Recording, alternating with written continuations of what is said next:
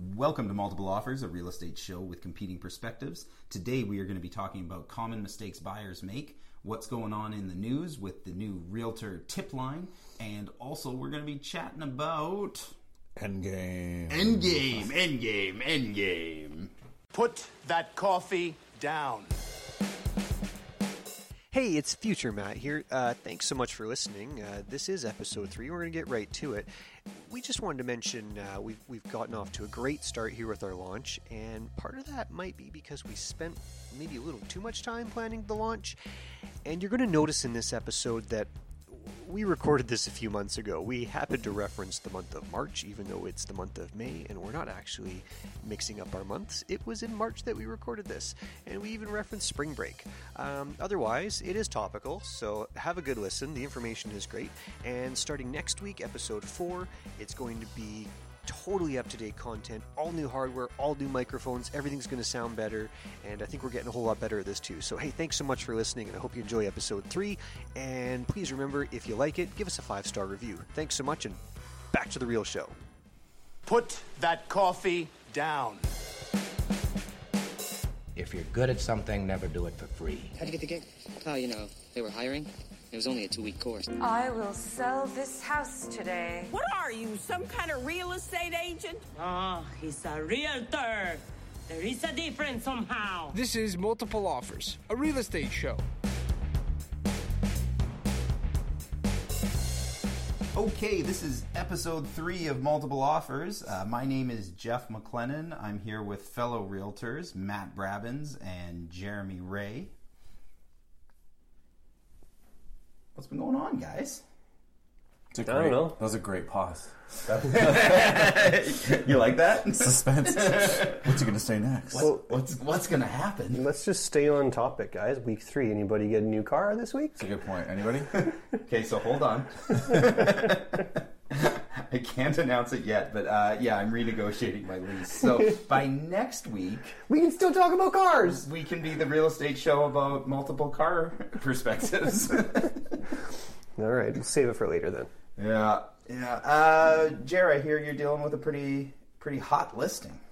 Um, yeah, yeah, that's what's going on. It's it's gone now because it was we we, did, we took offers last night, but uh, no, it was probably one of the busier ones. I feel like a lot of the listings I had last year was fairly normal to have maybe half dozen offers and a really good one, you know, twelve plus or whatever. But uh, no, this past week, I or just last night, we ended up getting eighteen on one. 18 offers. and uh, and it was weird. You didn't. Sometimes you get one that's just crazy over, but it was the full gamut of right around list price, and then sort of five, ten thousand dollar Okay, increments. so let's take a step back. What? It, first of all, what is it? What What is this hot It is. list? It is an apartment. It is a condo. Okay. I won't say much more than that, other than it was a condo and it was in the lower mainland. Okay. uh, why are we being so top secret? We just don't want to get into it too much because it was um, kind of a partnership with uh, another colleague of ours. Um, Okay. in just a different Broad don't know. strokes. Broad strokes. How many bedrooms? It started out as a zero bedroom, It's a zero bedroom condo with but a crafty, offers. but a crafty seller put a wall up um, and a closet, and it had windows, which made it a one bedroom for all uh, for all our sort of purposes, uh, for real estate purposes. But anyways, crazy amounts of offers. That's a Um, lot of offers. It's a lot of offers. Thank God we're organized and we have a, a Debbie, um, because otherwise it just would have been, yeah, it's a lot.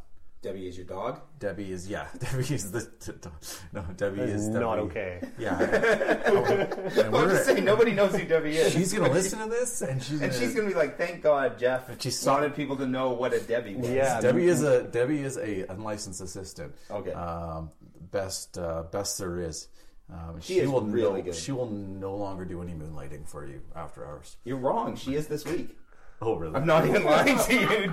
yeah, yeah. Oh I'm. I'm employing Debbie as we speak after hours. um, yeah, because she's fantastic. No, I, I totally agree. Okay, so that's yeah, that's basically I don't. It was one of those weeks where yeah, you've got a listing that's all time consuming and takes all your attention. Um, and congrats to the seller because yeah, you did, did well on it. Yeah. How did it go down? Do you want like full numbers and everything? Well, no, I, I don't want numbers, but was it I mean, 18 offers. 18 offers. We had a couple offers that came early. We strategically priced it what was sort of around the market value of it at the time, given that it was a bachelor, but now turned one bedroom. Um, kind of blew our expectations of what it was going to sell for. Um, you know, we ended up having yeah 18, and probably three were were pretty close to uh, to each other, uh, but ultimately one was able to sort of stand out. Hmm. Wow.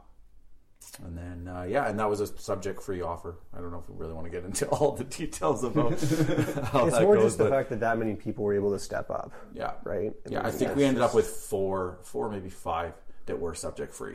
And I guess the implications of this moving forward for other people is there was a condo that 100 or so people went through in the lower mainland, not Vancouver. We're talking sort of new west and, and sort of eastward. Um, 18 people that, you know, 100, 100 people or so that came through and said, I'm interested in this condo. 18 that said, I'm willing to put pen to paper.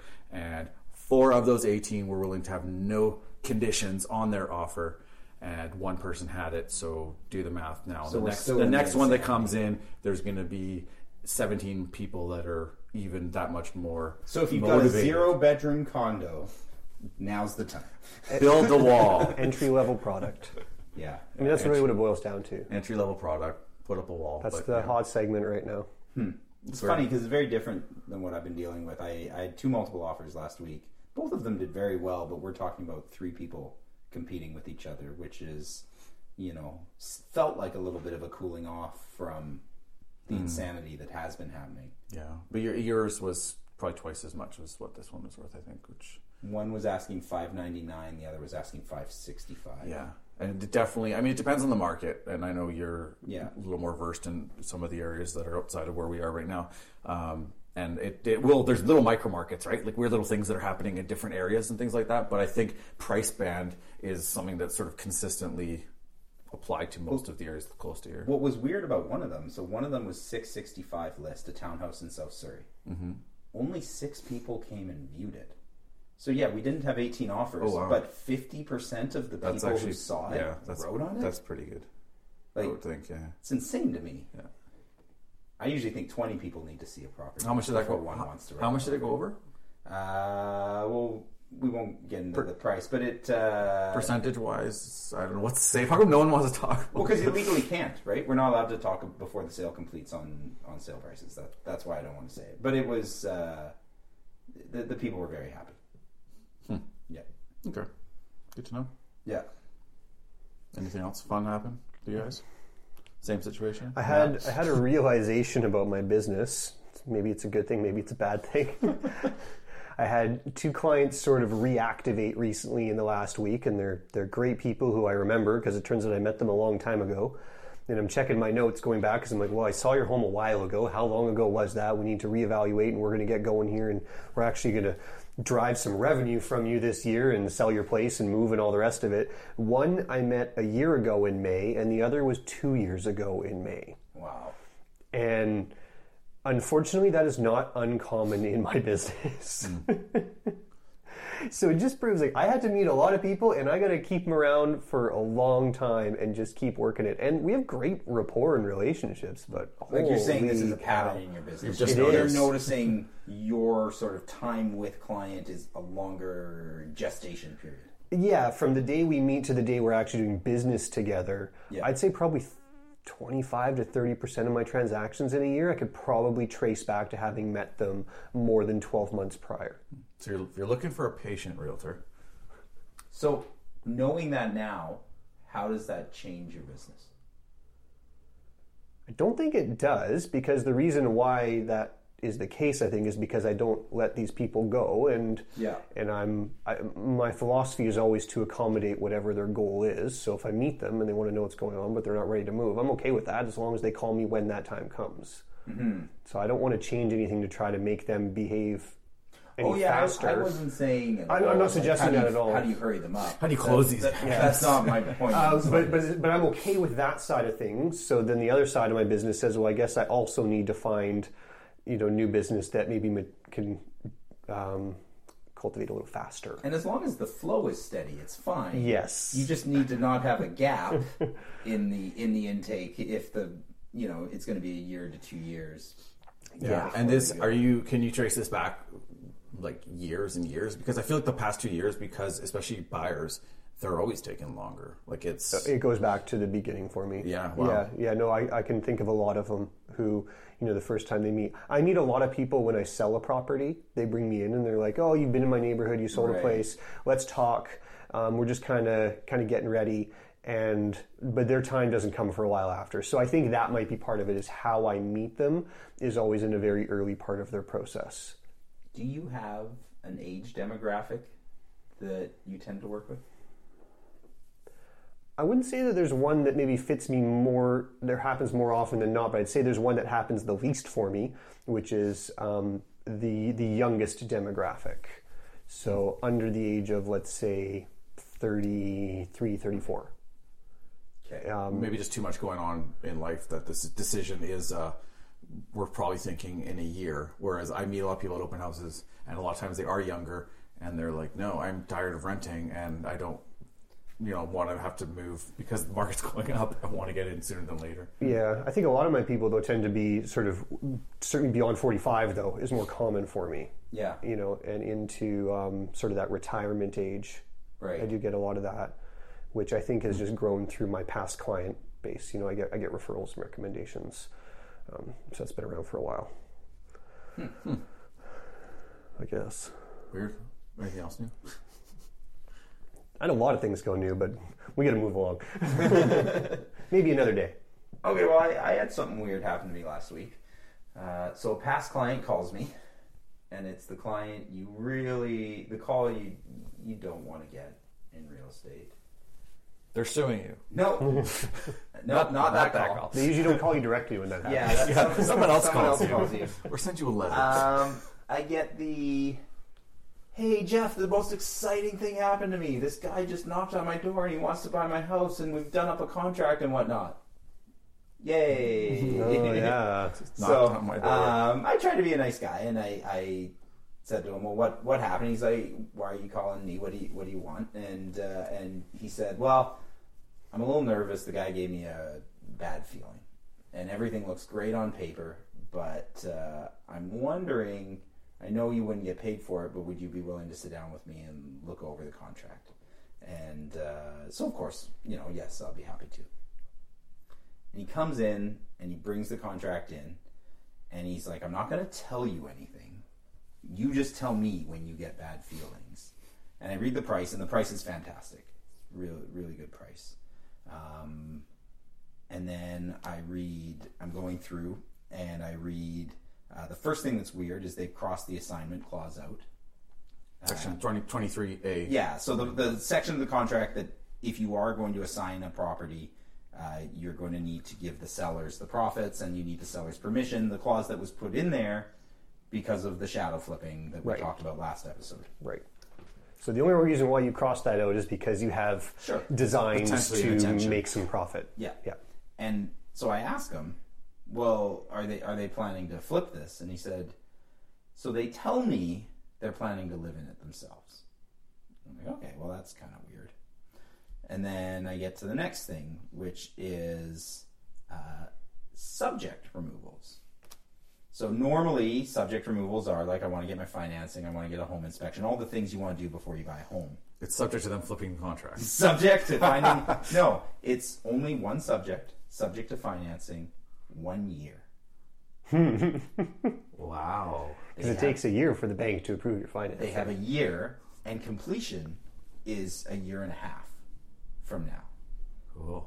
Everyone loves limbo. yeah Yeah. and and i said okay so you're going to get stuck in this this is a great deal they're paying more than market value uh, to me this is a hundred percent a shadow flip like they are i said do you know if they're knocking on your neighbor's doors uh, because his area is zoned for townhouses but it's all houses. Oh, okay. and so this is land assembly in my in my opinion.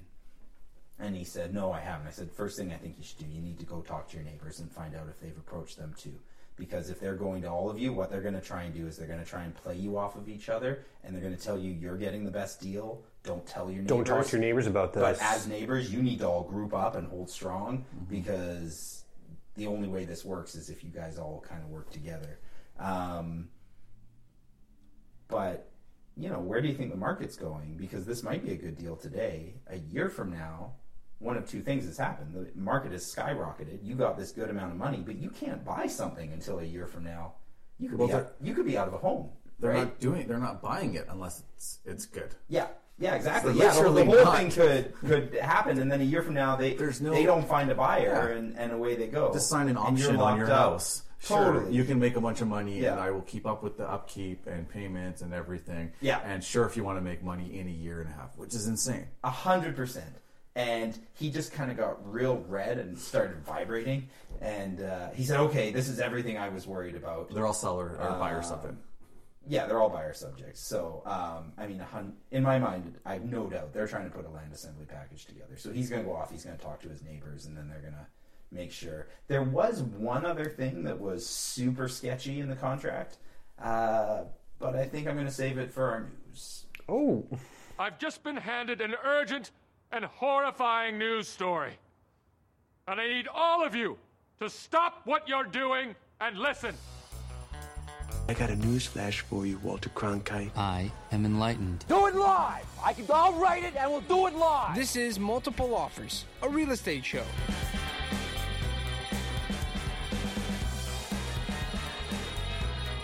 All right, so news topic of today.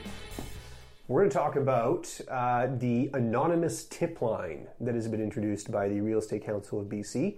So, how does this tie in, Jeff? How, how exciting! Let, let, let's start with what the anonymous Okay, tip you want, line me, you want me to get into all what it is, and then you'll Let, tell me us how get it into ties it, in? and then I'll I'll give my example Because- of why I think my seller might want to call. Oh, make a tip. Because and I'm not encouraging, uh, but I, in a situation like this, this may be one of the reasons maybe that you warranted. And I know I know about this tip line, but I just was wondering if you could explain it um, for a friend of mine. You're asking Who's- for a friend. and, I'm, and I will be taking notes for that friend. just to pass along. His okay, name- his all name is This is another one of those manifestations from shadow flipping circa two years ago. Took a little while to come into practice, so a number of things. So they've introduced this anonymous tip line. Turns out we always knew we could make complaints about other agents, um, but there were flaws in that, right? You complain about an agent. Your manager tells you to let it go. it's a it's a really excellent system. Yeah, yeah. And then you complain to the manager who's looking out for the other agent, and they say, "Nah, it's not that bad." And it's pretty hard to, to get anywhere, right? And uh, and of course, it all had to be documented who made the complaint.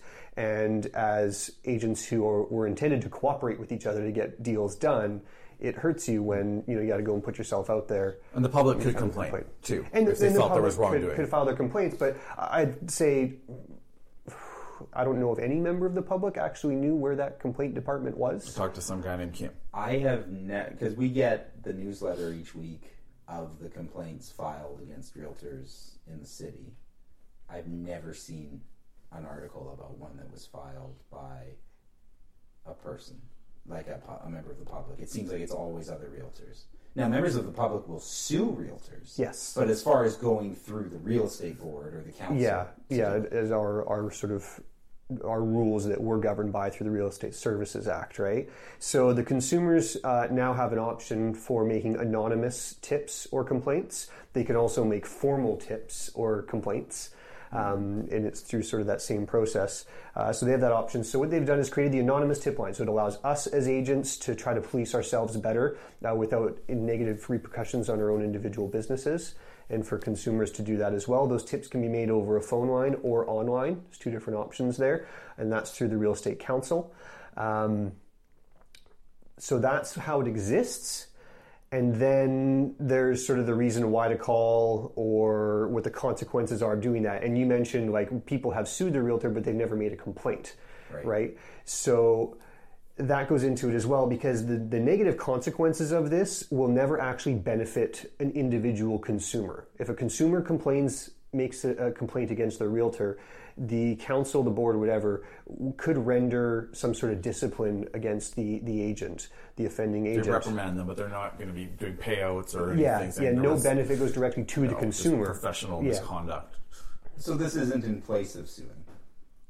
Exactly. Yeah. Yeah. It would be in addition to, which is actually really scary. I learned that while I was researching for our show today. Okay. Because uh, members of the public were aware that historically the consequences for misconduct for realtors uh, financially were, were pretty low.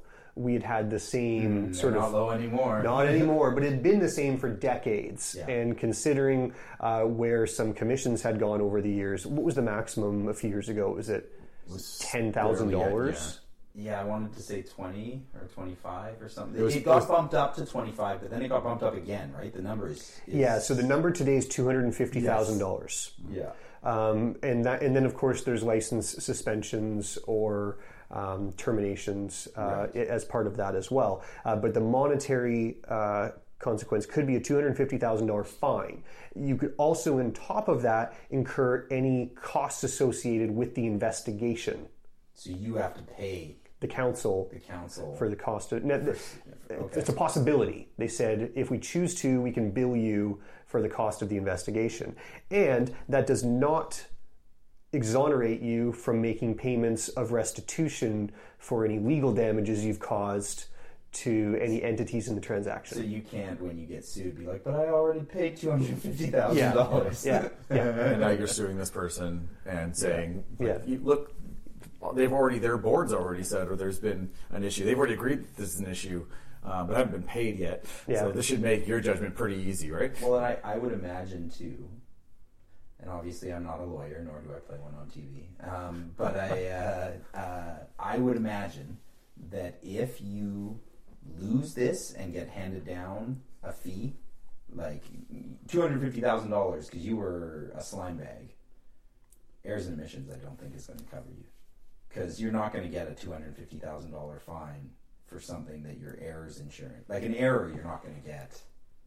Um, a It's not gonna equal that So you're probably fine. really paying because you know if you make a mistake and it costs your client money, Yes. you're covered by your insurance. Yeah, you'll get your legal representation. It will pay Yeah. the judgment against you. Yeah, yeah. But you're not going to get a two hundred fifty thousand dollar fine for a mistake. That's you went out of your way to be a slime bag. Yeah, not for fraud. Yeah, I, I accidentally was a fraud. Yeah. yeah.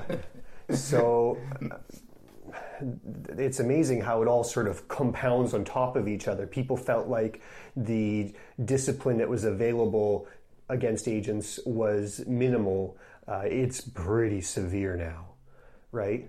Yeah, I mean that that that's bankruptcy for yeah. most people. For some guys making Right. you know a lot of money in, in real estate, that could just be the cost of doing business. Like, okay, ten grand, sure. Yeah. I, I made made hundreds with this scam or, or whatever. Yeah, to happened. knowingly break a rule for something that makes you $100,000 a year and the maximum penalty was $10,000 because you weren't actually defrauding an individual, you were just breaking rules of the act. Yeah, some of these guys are probably justifying in their heads, like, okay, well, ten thousand dollars is the cost of doing business. This is the way I interpreted it. Yeah. If Yeah. I get caught, what's Yeah. the worst that's going to happen? Yeah.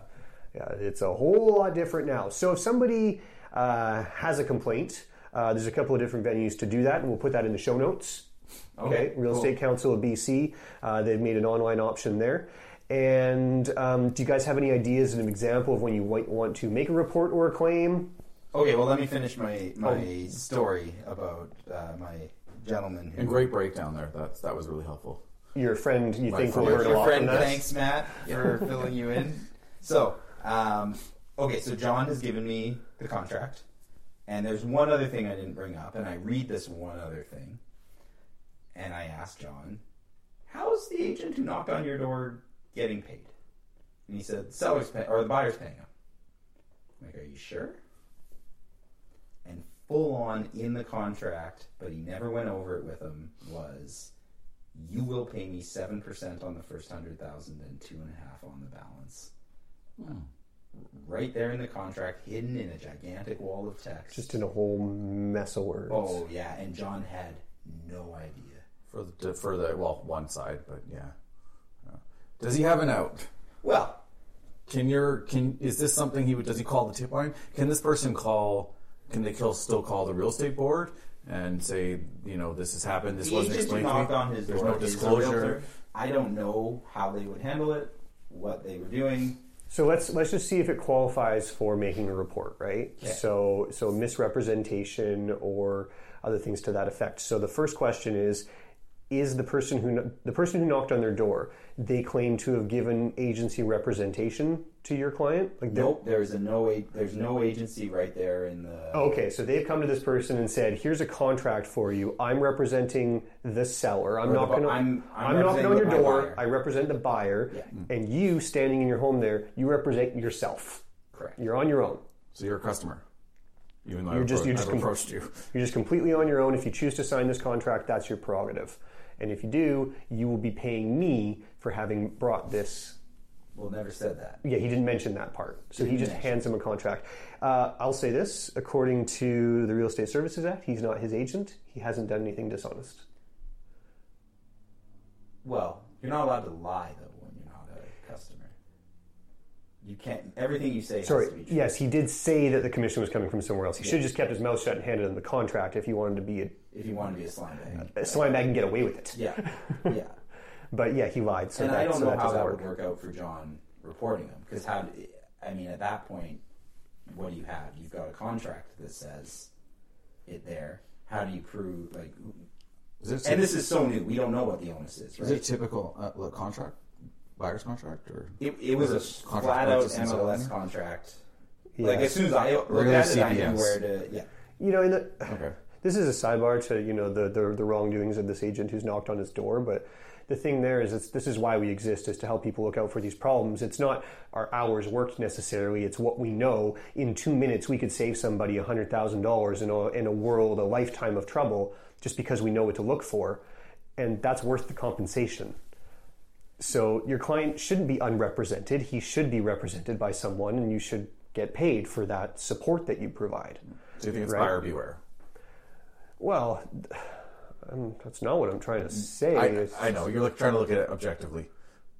you know, but if you choose to go and say, "Well, I can," sure, you're going to hand me a contract. I'll read it myself and, and, the take oops, care of it. I didn't read it well enough. Well, Yeah, if you want to take on that risk, if the, the, the consequences come with wanting to do things by yourself, DIY, right? You try to DIY your bathroom and you flood your house. That was your fault Mm-hmm. And for not knew calling a professional. Well, and John, yeah, and, and he did. He knew right? I mean, the reason he called was Yeah, I guess the unfortunate part is is that there wasn't, and I'm getting real personal on this, but an understanding to say like Jeff, I appreciate you, and your your knowledge and experience is really important to me. So how can I bring you in and compensate you for all the support you're going to give me instead of being like, hey, I have a complicated contract, can you read it for me for free and tell me how to get out of Yeah. trouble? and that's I think that's the thing too. Like, I mean, we want to give everyone the benefit of the benefit of the doubt, but was this? Uh, yeah, this is awesome. I'll get my guy to read it, but let's sign this up. But he didn't want to have to compensate you for once I bring him in. at this point, it's going to cost me money because I just don't understand the law. Like we were talking about adults here. Somebody's offering a real estate contract. You've bought and sold with a realtor before, whom you have a relationship with, and still have their phone number. Didn't and you knew to contact them after the fact rather than being like, well, like- someone just knocked on his door, right? Yeah, I mean, with he the contract, the op- or was there like let's yes, sit down knocked on his door with an offer With- in hand. And told him where to here's where to sign. Yeah, and tried to get him to sign it right there on the spot, and he said, "No, I want to talk to my realtor." So he take? he took it. He took the contract and then sent it to me. So he hasn't signed it yet. No, he hasn't signed it. Oh. he's not signing it. Okay. Yeah. Okay. So Yeah. okay. Sorry, I missed that part. So then, yeah, Yeah. good for him. I don't think every. I think when the shadow flipping thing came, they were going after elderly people who had no idea. What do you mean you're going to give me a million dollars for my house and I don't have to move for a year? Well, the difference there is they gave that person a agency representation. They said, "Hi, Grandma, I'm going to be your agent here mm-hmm. and make all this happen," and effectively cut out somebody who could have been looking out for them. Right. So we're getting off on a real wide tangent, but um, there's a lot of things there that kind of really get me going. So that would be a great reason to call. I don't. It still feels new to me. I don't really know um, as a as a consumer. Um, yeah, I don't. You're gonna have to just sort of see what if you, if something does feel feel fishy. I guess maybe they'll tally like, okay, that was not really an error, but if I get a tab on, you know, Mr. Jeff, and I see here that like seven people this week have called, like, are they gonna maybe they're maybe they'll just be ticks? If like, my agent is late for an appointment, I should call. Am I going the- to be? Yeah, are they going to be tip inundated with, with calls? That would be a good thing to find out is how many calls. He wore jeans to the appointment. He told me my house was worth eight hundred. I'm sure it's worth a million. the lies he told me. All right. Well, I mean, last week we talked about mistakes that sellers make, and we've just talked about sort of a way that we provide our services to help people avoid these mistakes. And we talked about how this week we're going to talk about buyer mistakes. We ready to get into that? I'm ready. Let's do it. All right.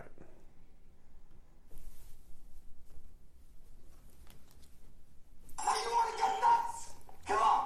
Let's get nuts. You decide your own level of involvement. Well, I guess this is a case where we'll have to agree to disagree. Can we all just get along? I don't agree to that. Neither do I. Okay, so I'll start us off here. I think one of the biggest things buyers do wrong is trying to time the market perfectly. Uh, and I always think I, I've got a buyer who I met in my first year of real estate. He's a little old Italian man named Angelo, and he's a lovely gentleman. But we went out in 2006 and we looked at a bunch of stuff. He had sold his place and he did really well on it. And we've been looking and looking and looking, and he thought the market was going to drop.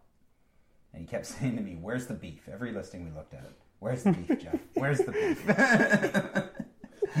and, and, you know, so he, he cooled off and he waited, and the market did drop. But when it dropped, he kept being like, Well, it's going to keep dropping. Where's the beef, Jeff? Where's the beef? And, you know, we're now 2018.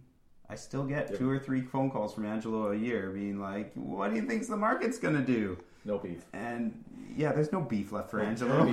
like, like, you know, he sold a house for what he sold it for.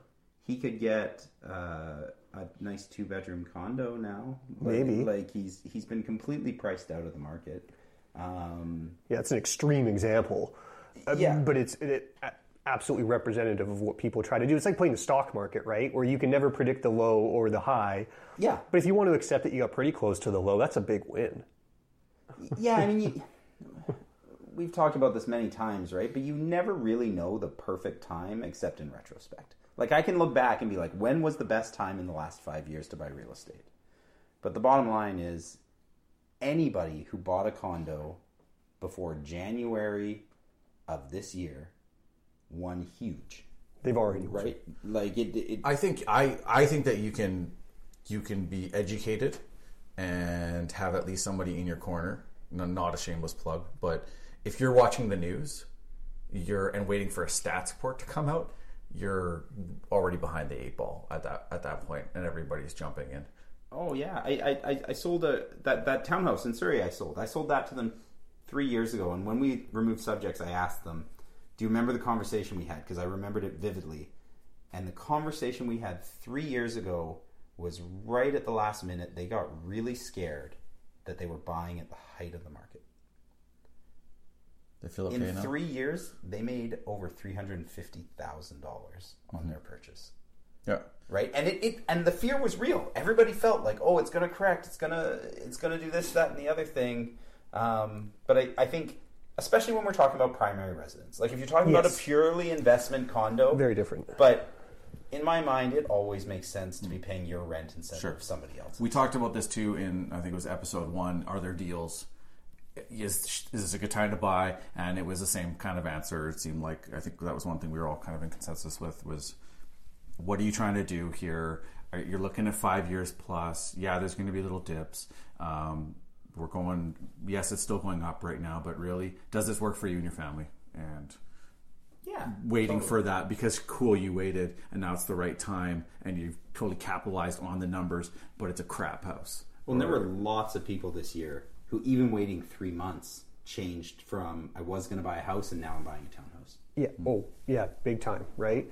And I think your story is a great example. If we go because going back only three years, now our market change in the last three years is exceptionally dramatic. Yes. So it might never be replicated in the next few years for any of our listeners who are hoping to get the same Jeff said result. I could make three hundred thousand dollars. But let's go back to that day three years ago where they're thinking this is the top of the market, maybe this isn't the right thing. Correct me if I'm wrong. They probably thought the townhouse they were buying was a five to eight year solution for them at that time. They probably didn't think it was a three year plan.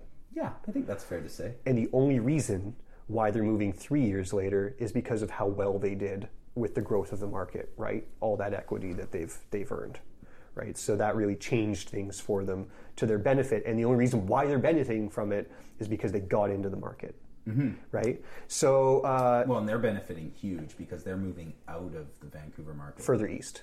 Uh, they're going going out of province. Oh, so they're not doing what most of us have to deal with, which is okay. I did so well on my condo or my townhouse, but then what I'm buying did so well, and like it's not e- an equal playing field. They're moving into a new province where hasn't seen the gains we've seen. In the Yeah, yeah. So again, so your your common mistake buyers make is about timing the market, sort of trying to time the market perfectly, and for them, timing the market is very different from most of our listeners who are probably trying to time something within our local market.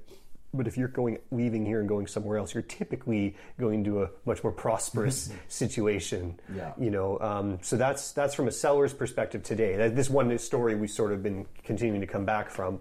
Um, but when they bought, you know, the example was, Sure. you know, we Yeah. think we're at the top of the I market. told a buyer story when we were talking about sellers. I'm telling a seller story when we're buying, but it, it all. Well, their their story from three years ago was I'm was playing fifth level chess here.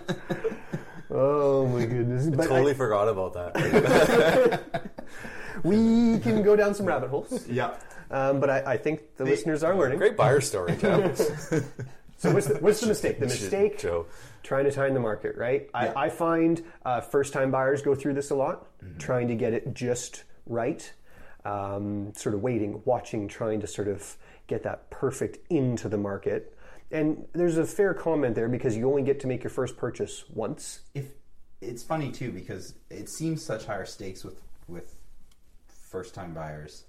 If you're a first time buyer out there and you ever want to get depressed, calculate your monthly math math on your rent over the past five years. Don't don't do that if you're listening. And it's you'll- not not worth it. And you'll realize you were already paying a mortgage. It's just not yours. Like hundreds of thousands of dollars. In investment numbers, calculations. As long as you have the capacity totally to get in, right? different I mean, some of them just the- didn't the have the hurdle, for capacity, sure, right? You, 100%. you need the credit, or you need the job security, or you need the down payment. Yeah, whatever and I'm, it I'm sympathetic to that. Yeah. I'm not saying Yeah. everybody should be going out and buying, but if you have a down payment out there and you're waiting for the perfect time, or the perfect place. yeah, Yeah. You know, just just get Yeah. get something and get in. Yeah. Cool. I've got one. Buying uh, buying pretty, not not practical. I find that that's like a buyer's mistake that people have, um, where they just really get into like shiny. They want to get the the uh, the shiny and new new place whereas we see like awesome Yes. you see awesome value in this other one but okay yeah it needs a paint job and the dog ate the baseboard but but one somebody's fixing soft close drawers. like it's still an IKEA cabinet and it's only going to last five years. Um, but yeah, you see, you just see people that really kind of fall in love, and and I mean, we're in the this time of DIY and things like that. Even if you don't do it yourself, it's to lay that flooring in that apartment. It's it's only going to be a few, you know, couple grand, maybe three, four, maybe five, depending on the size of it. Um, things like that. It won't take much. Um, I've got a bit of a construction background. You look at these places and you go, really, the difference between these two places, and this is obviously the older one, you're getting more value. Either it's cheaper, um, or maybe it's a couple hundred square, square feet bigger. Maybe it's got a den. There's some better things, but people, maybe not so much in this market, but people are saying no to it. They go for pretty because, but no one's lived in this one before, and and they go over that and really, you know, ten. We're talking ten grand, and the other one could be three, you know, thirty or more, right? For for pretty and new. I, I think this applies not just to uh, shiny and new as far as the condition of the home, but also newer home versus the right neighborhood. Like a dilemma I find a lot of my Hmm. buyers end up falling into is oh well if I go into this new development, which isn't at all in the area that I wanted to live in, it's not where we talked about, but man, it would be great. Like the only time I get people calling me unhappy is because they bought in the wrong neighborhood. That that's the number one right reason why people are unhappy after the sale is they didn't think about what their life looks like. I could think of a story of that, fairly, you know, recently. Yeah, for sure. Yeah, and it just I think people fall in love, right? They walk in, they're like, "Ooh, Onni or Bosa or whoever did such fancy work here," and you're like, "Yeah, but it's an extra half an hour commute. Yeah. you wanted to be close. You wanted to be walking distance to things, and none of it counts. I don't know. I, I think I think what you said is, in my mind, probably the number one mistake buyers make. Hmm. Thanks, man. and I and I and I'm the and, and okay, I don't. Uh, yeah, I don't. Uh, what's this? Can't my brain dead. Um, the uh, practice as I preach, not as I. I Well, you did Pra- this. You bought, you I- an I- old townhouse, and you No, you'll Jeff. The first someday. place that we bought was a pretty loft. Sure. Okay. We looked at we were looking at Royalton on on Royal Royal Lab, A50 Royal, and we're like three bedroom. This is great. Like yeah, but we're in 400 square feet right now, and then we're gonna have to buy furniture, and this loft is so pretty, and there's Okay. wood and concrete, and and so yeah, we bought. So you learned. So I've learned this. Learn learn from me. Yeah. Depends on your lifestyle, I suppose. Too much of that though, where you see people get. I think Jerry, you talk about your construction background. You've helped me learn some of this when we go through some properties together. Is people say they get all excited about how something looks because they've done somewhat of a lipstick reno, right? So it's maybe a bit Love older, and they pretend that they've updated it, and you go through and you, this is all low quality. You didn't really finish the job. It's just done for the sale. Yeah, it is really like uh, a flip type quality uh, work, and but your clients get excited about it. And there's another one that you just saw that you know for the same sort of investment, you can make it so much better, do it their way, and all the rest of it. But they just don't have the vision; they're not feeling it, Right. and they get caught up in it. And maybe, and to your point, it's probably in the wrong location too. but you just really get drawn in by the shiny Gosh, object. darn pretty. I think it happens with cars too. Like a lot of people, maybe it's a younger demographic thing, and we're all kind of, I guess, sort of younger, but they they just like new. People like new things. I mean, I, Well, I new- most things I like newer. Uh, New is shiny, right? Like shiny. Yeah, and I think shiny things are attractive. we are, and if we're talking about younger demographic getting into that, or most of our clients in that position are maxing out their spending. So the idea that it's There already new, new and nice, yeah, there's there's no budget for improvement. So they go, uh, the aesthetic is what I want, and then as far as maintenance goes too, right? They worry about maintenance costs. So they're like, well, it's already done, so I don't have to worry about that stuff. The same goes for sort of new cars, right? It gives you a sense of confidence that you should be okay for a couple years because you are maxing yourself out financially. I think the car analogy works too with the houses because you get, well, I get warranty with the new, right? Like there's a There's fear of okay, there. what are the big assessments coming up in an older building? Okay. Uh, let's talk about this another time. Yes. But car warranties are very different than new home warranties. and I got a lot to say about new home warranties because you pretty much don't get one. Let's talk about that another day. what a, what a teaser! um, I'll, I'm gonna let's. Can we move on to my big buyer mistake? No. Oh, yeah, on, yeah, we can totally. Actually, I want to know: Did you buy pretty or practical? Your first purchase. Oh, have you? My, uh, you know what, audience? I'm going to give you three seconds. Guess what my style is? Three. Yeah, I know. Yeah, I'm I'm practical guy. Hundred percent. Jared, did you marry pretty or practical? Um, so Matt, it's a trap. it's a trap. I got both. Okay. Uh, okay, for me, Yep. the biggest mistake buyers make is maybe not the biggest mistake um, from their perspective, but for us as their representation, is is not quite understanding the significance of the timeline when we're working on a contract, because every contract we have has an expiry time or there's an offer submission deadline. We talk about 18 offers came on on that one you had, Jeremy, right? You're like, well, I need them by 5 p.m. because we need time to decide which one it's going to be. And if you send it to me at 10 p.m., you're a little late. That's a realtor mistake too. Uh, sure. Also, Yeah, but for argument's sake, just for our listeners to understand, the reason why there's a deadline is because when you need to entertain 18 offers, you can't just let them roll in over a six-hour window. and the guy that wrote at three o'clock is not going to understand how come it's four o'clock, five o'clock. You haven't sat down. Like, oh, because someone's waiting for their And client. the guy who what, sends it at 7 p.m. is so confused. what do you mean it's sold? Yeah, dude, I took them at three. I got it. I had it. That's a figured realtor. That's a realtor thing. Usually, I, I would at that point. Okay, well, I'll say this though. I have communicated it to clients of mine and said, "Hey guys, it's Monday. They're going to be they need offers by 7 p.m. If you want to write on it, I know you haven't decided yet. I'd like to know by 5 p.m. because then we need to put all of your information into the contract, what your offer price is, the dates you want, etc. And then I need you to sign it." So first we got to fill it in, then I need to send it to you. You need to sign it, get it back to me, and then I need to get it to the agent by 7 p.m. And I get so I have this conversation at 4 p.m. I get a phone call at 6:50. Matt, we're in. We want to write. and it's happened to me over and over and over again. No matter how many times I have this conversation, we're scrambling. We don't put together the most effective offer, and the cleaner it is, the more organized you are, the more attention you get from the other agent. I don't disagree with you at all. I do have sympathy for these poor buyers. Like it is such a high stress. I saw it on Sunday. I've only seen it once. I power read through the minutes. Oh my god, I don't understand things. I've got to make a decision by seven. No, I can't handle it. Nope, I'm not doing it. It's too stressful. We need to both sleep on it. Oh Spouses- crap, we're making a mistake. Call Matt right now. Like I get it. Like, Okay, so so that's the when it's time to submit an offer, and then Yeah. part two for me is we're negotiating. You get a counter offer back. Again, it has an expiry date. Expires at 8 p.m. Yes or no, or maybe counter offer. Legally, you must have one of those three responses by 8 p.m. If it passes, yeah, because it passes, it's just legally a no. is legally a no, the contract is dead.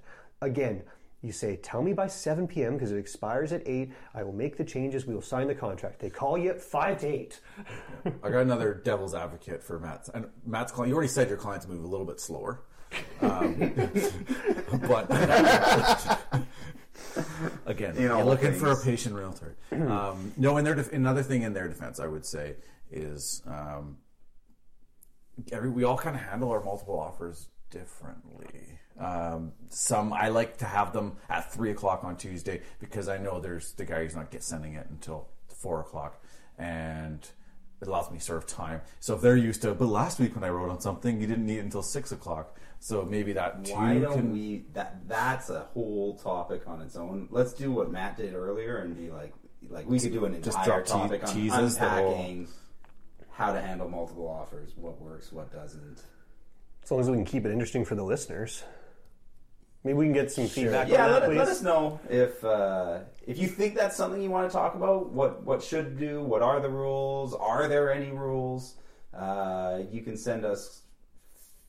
I'm gonna let Matt take this one because of the debacle that was me trying to read the email addresses last week. What's our email address, Matt? Feedback at morealestateshow.com. It just flows. one, one more time. What was that? Feedback at morealestateshow.com. Right, right. Yeah, and you know, I, I decided not to throw the Jeff under the bus on this last week, but Jeff came up with the URL. I'm an ideas guy. and and it, it's got a good little rhyming flow to it. I like it. So, um, yeah, there's a lot of things we could uh, we could dig MO into. Real Estate Feedback at MO Real Estate Show. Dot com. Dot com. Cool. Great main topic. And if we get more fight feedback, that will give us questions for question of the week. But right now, Matt's got a question. Check out the big brain on Brad. How's that working out for you? What? Being clever? Who knows where thoughts come from? They just appear. You're listening to Multiple Offers, a real estate show.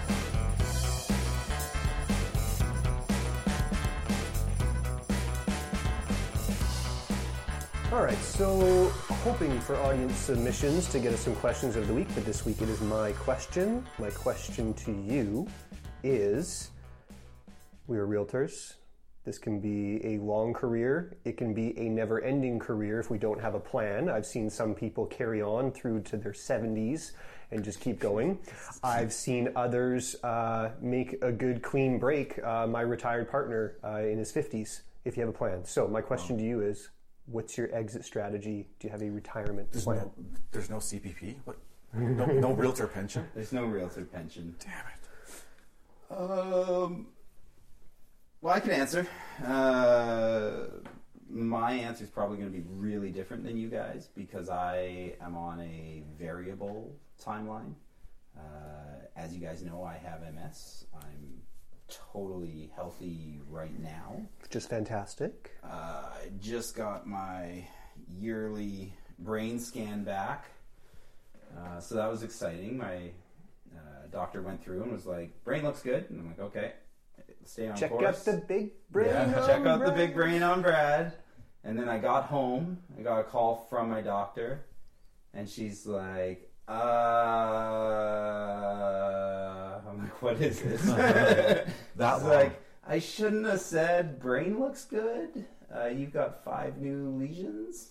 Oh, Uh, so, for those who don't know about MS, uh, lesion is the little scar that gets left on the brain uh, from an attack. Um, so that kind of put put me in a weird headspace, and I've got to like change drugs because the drug I'm on isn't working again, and uh, all that junk. Um, but unlike most people, I don't have a oh okay, I will definitely be able to do this until I'm seventy or Right, if you you, however you don't know my that timeline it's under your own could- control. Like right now, I'm fine. Could change. So my exit strategy is I've always thought that I need to build some sort of system uh, that can run uh, with everything I've built, but eventually I can phase myself out or phase myself just into a leadership position in the sake that you know I might not be able to be getting in the car and running around all the places, but I built a really strong real estate business, and it would be to me the biggest crime would be if five or ten or even twenty years from now I woke up, I couldn't do my job, and there was just nothing in place. That business just died. It just had to like stop. what a waste of time all that that was. So I, in my mind, my exit strategy is to build a system that can run without me, run it for a while, and then eventually, kind of like what Jerry did with you, but probably on a different scale because I need to be removable from the system, um, and then eventually remove myself. So that's. Uh, Quick MS question. Okay. Do they have an a- average lifespan? Is there? I know there's new advances, advances in medicine. There's some. No, it's all over. It's place. all and I'm already way ahead. Okay. Like I always feel weird saying it, but I'm pretty lucky with my MS. I mean, it's not Hmm. lucky that I have it, but if you if you have to have it, I I think because I was diagnosed over ten years ago, and I have symptoms, but none of them are visible. Hmm. I think I'm kind of ahead of the curve as far as Right now, it's sort of managed. are. Managed as It's best. very manageable right now. and your Yeah, okay. progression is very slow. Do you have? A, is there? Have you started your plan? You don't have to tell us too much about it, but it's. I know it's personal and business sort of Uh, philosophies and things like that, but I am doing no. I, I haven't gotten very far. not quite quite there into it. Well, the reality is we know that Jeff knows that that's the end game, so he's building Mhm. a business incrementally that will support that. It- right? One of the hardest parts, and you guys know this, our personalities are a big part of why clients hire one realtor over the other. I thought it was headshots. Right, our headshots and then our personalities, then but just personalities. connecting. I thought it people, was the right? car we drove. Okay, Hey, Matt, go back and listen to episode one. Not if- yeah, not if you keep changing it every we week. covered that, and uh, that's why Matt changed. All new clients. Um, yeah. So, what were You haven't, so you you You- know you're that saying you, our personalities is what our drives people. personalities So are a big part of why we connect. At any time as a business you get bigger, how do you maintain that personality and that re- connection? Why people I think it's personality is a huge Yeah. part. I also Yeah. think it's like level of service and things like that. Sure. you know, got a great level of service, and as long as well, your, and your even that, predecessor like as you bring people on, how do you make sure that the quality stays the same? Right? Because you you have all seen how many agents have come through our office and been gone two months later. It's hard to find a realtor who's going to bring the same work ethic that you bring to the especially table. the, the co- constant contact. I know like one thing you're really good is is making the, the calls even when they're Mhm. daily. There's no new listings today. okay, you don't have to call me every day. yeah, that's funny. Yeah. So that's yeah. So yeah, getting somebody for you. It's So that's my end game is building in. some sort of machine, and then uh, slowly phasing myself out would be. And I'm not in a rush to do it. It's not something that'll happen soon. Okay. But it it needs to be ready because it I could have to be in a rush. Okay, last question. Hypothetically, if your health permitted you to, Yeah. would you keep selling real estate till you were 70 years old? Uh, probably not 70, but I love selling real estate. Like I really like this job. I I uh, probably 65 You just be be- my yeah. age that I'd want to voluntarily retire. I get bored when I'm not selling real estate. I don't really know what else to do. All right. I have oh, and I have one more one more question on, on this question. Um, you don't have like a geographical location, like I'm on a beach, or I'm in my cabin, or I'm in. When I retire, Yeah. uh, I want to be spending time with my family Close and my family. friends, playing board games. Probably Not just on Fridays. Not just on Fridays. Every Yeah. day. Every day, I'm going to be knocking on your door, being like, "Jer, Matt and I are playing a board game. Do you want to go ride? Want to go ride bikes? It's been 20 years. When are you going to play with us again? Yeah. Not until I start winning. well, I've got. Um, you got a plan? I I don't have a plan.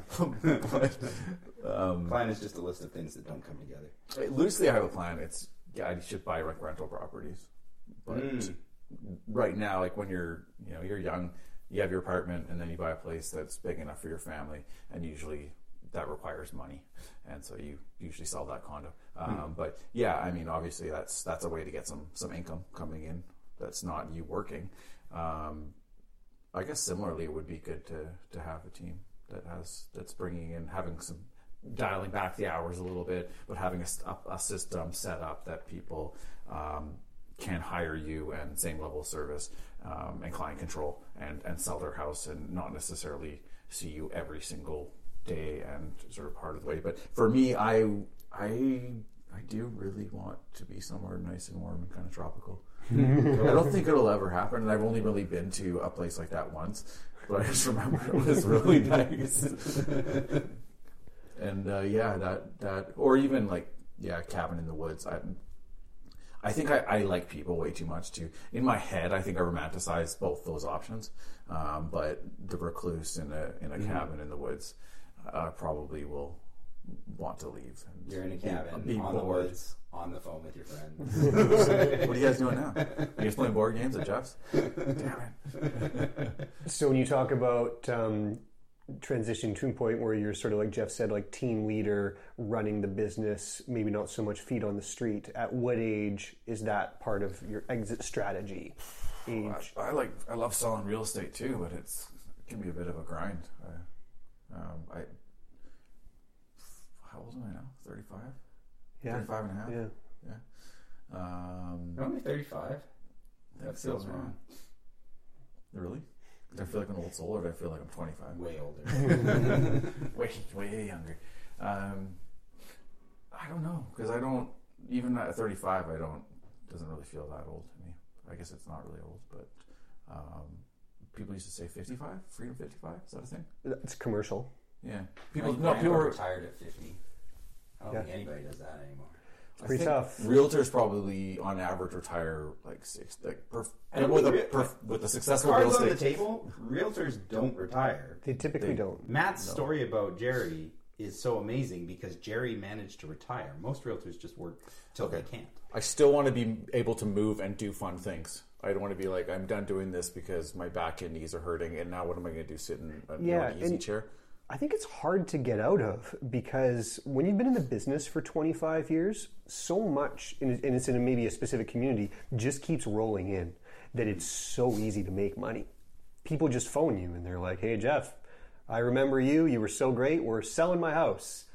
And it's, it's pretty easy, Yeah, that I mean, part. you think about it. If every year you do a really good job for X number of people, and a certain percentage of Plus those new people, is going to call you back, by the time you've been doing it for 50 years, there are a lot of people, if you've been doing a good job, who, when it's time to move, they're the person you think of. Yeah.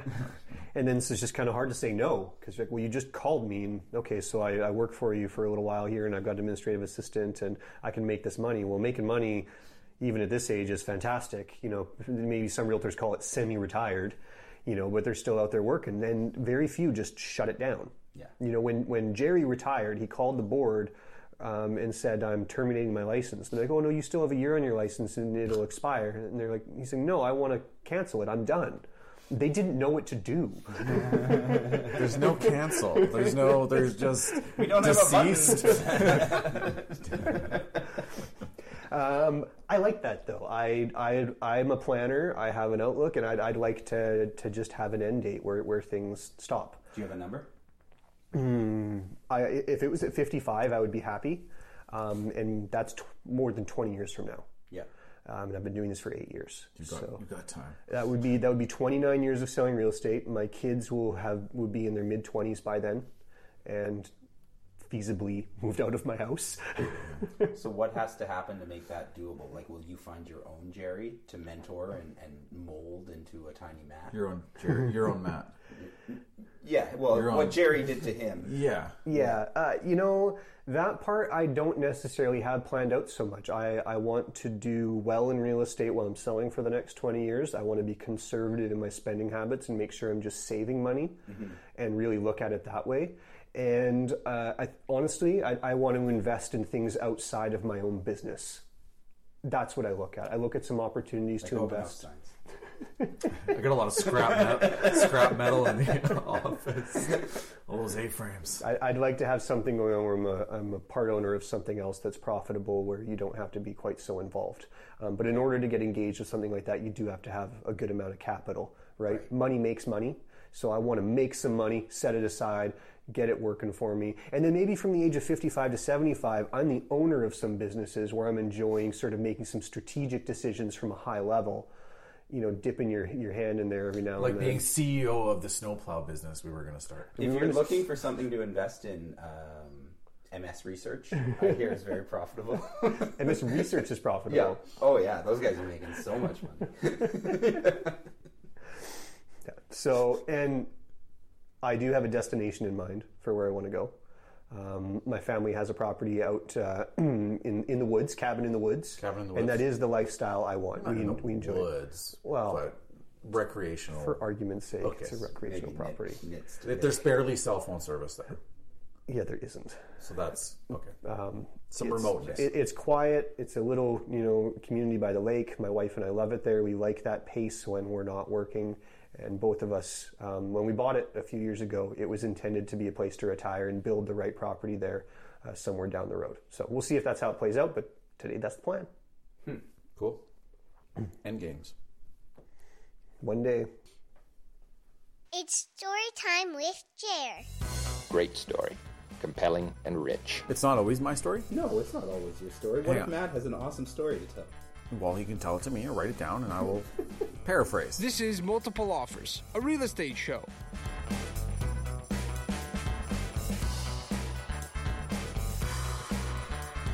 Okay, so as you guys know, I took on a work experience student, and his name is Verinder, and he's really gung ho. He uh, he's been listening to like Brian Buffini, Tim Ferry, all of the real estate speakers who do like videos and tapes you can listen to before he even got to me. Um, and he's he's decided real estate is his path. The school put him in touch with me. He's been shadowing me for a couple weeks, and he's so gung ho, and I think he was a little disappointed because he's like, do "Do you knock on doors?" And I'm like, "No, I don't door knock." He's like, "Do you cold call?" And I'm like, "No, I don't like to call people when they don't want to talk to me." and, and he's all set because that's what Tim Ferry says. Tim Ferry says you got to call 20 random people a day and see if they want to talk about real estate. Blah blah blah blah blah. And so he's a really good kid, but like all of us, I think in his head, talking to strangers is probably easier in your head than not. So I took him to his first open house, and uh, I was like, "Look, just try and talk to people. Try and just get names and information." And the first open house he did, he froze. He was silent. And uh, Did he think he was going to be good though? Like before? oh, he- yeah, he thought, and then Did he and- bomb? Did you like, watch him bomb, or I'm just not going to use the term bomb, but he was very nervous and he found it very difficult to talk to to people. Uh, so on the car ride to the next open house, because we had two in one day, I was like, harder than you thought it was. huh?" and he's like, yeah, I don't know. I uh, that was totally What hard. happened And, there? and Got then sweaty. And I was like, okay, don't don't worry about it. The trick is you got to not care whether the answer is yes or no. On this one, don't even just have conversations. Don't even talk about real estate. Just talk about Just interested in Hi, that." I'm Verinder. What's your name? And then ask them questions. And then he did great. Like he totally uh, did well. But it got me thinking about the worst open houses we've ever done because we all suck at when we start, right? I don't know about you guys, but I, I got me thinking about my worst open house ever, which was um, I was doing an open house and I had nobody at the door and no way to buzz in. So I was running down and letting people up and down, like run to the lobby, let them in, bring them up. And I run to the lobby, grab these people, bring them up, get to the door, turn the door handle, auto locking door. auto locking? Auto locking door. My keys are still in the unit. Their keys are still in the unit.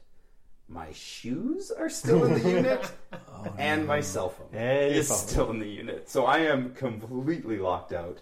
I, I had to go door to door knocking, and I've got no shoes on. And I'm just standing like, "Hey, can I come in and like borrow your phone? Use your own cell phone." No, I locked my cell phone in there. I need to call a the owners, and then they were out of town too, so there was no Oh my gosh. coming Oh, back. So I had to call the owners and be like, "Yeah, I locked myself out of your your house, and they laughed. They're like, "Oh yeah, that happens with the self-locking door." I'm like, "Yeah." You should get rid of that. Why do you have a self-locking door? Well, That's a a lot dumb- of people do, right? So, and uh, If you have a self-locking door and you're listening, please give me permission to call a locksmith, and I had to get a locksmith to come. Oh my god! How good was your karate kick? Do you think you could kick it open?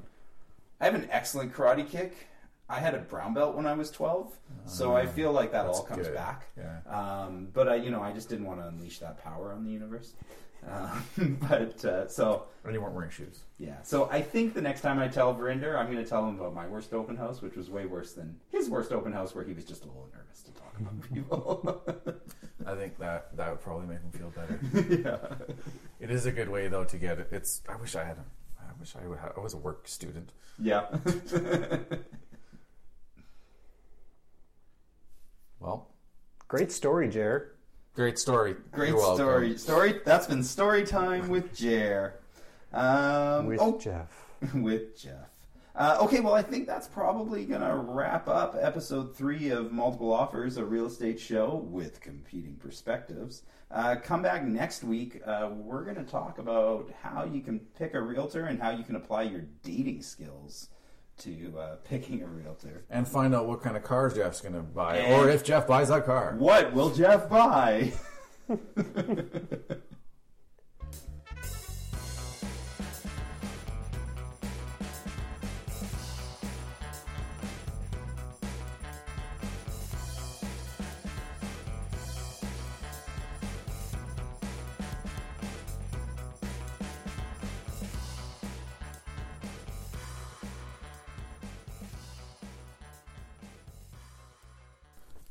how's your, how's your spring break going? Yeah, it's spring break, two week spring break, guys. Why they have? Why do they have two weeks?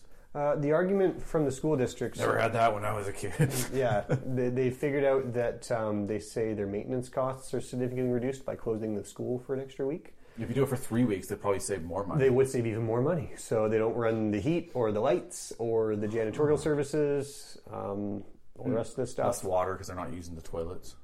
Sure, whatever it is. More broken windows. So they, I, I've never looked at the numbers. They say it works, and what they did is uh, when they brought in the two-week spring break, is they increased the school day by five minutes, and said they had the same number of instructional minutes per year. So it's the same. Five minutes of students. learning. Yeah. Uh, okay, all that Because five minutes spread out over a year, big difference. as opposed to one hour or Two one consecutive day. weeks of You know not a- going to school. A better way to learn? A, an- a week of being in Teachers class. are going to hate me now.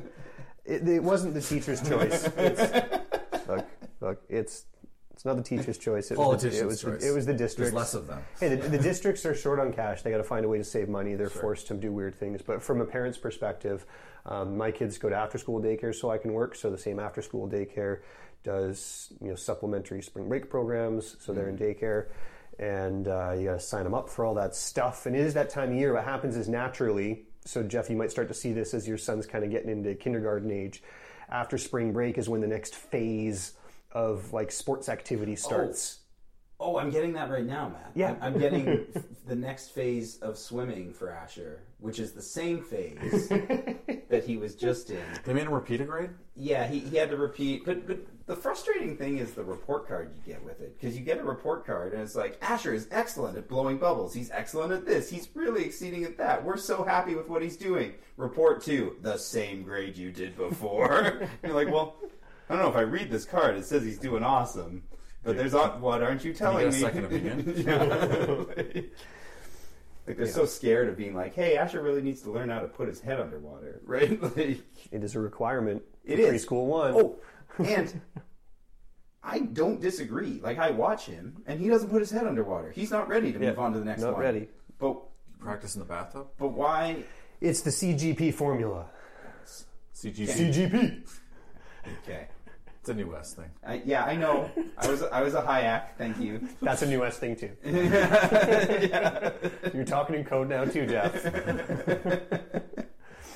Canada Games Pool is what they are referring to. Hyacks are the name. It's uh, Are there people listening right now? No, no, this Okay. no, nobody's. Nobody stopped listening. Um, but yeah, I just wish they'd come out and I, like in the comments. The comment should be like, "Hey, go home with your kid and practice putting your head underwater." Yeah, so I've done all of the the repeats um, for every level, Yeah. and they always come back with the positive, positive, positive, positive. It's all the formula is all positive comments, and then you get the columns of all the check boxes of what you've done, and Yeah. they check all of them except for one and say repeat this level. Can we license that song? Well, I guess we're done now. Did we did we license that? Hang on, I'm recording again. Can we license that song? Yeah. Whatever, man. I gotta go, guys. It's four Gotta o'clock, go. and daycare closes at four. It's kid time. Four o'clock. All right. Well, Thanks for listening. You guys See can ya keep talking. again. I'm out, guys. Thanks for See you listening next show. again. are we done? That feels like a Yeah, time to end things. yeah, I'm out. Dog, the dog's mad. The Matt's dogs. new dog's mad. Same as the old dog.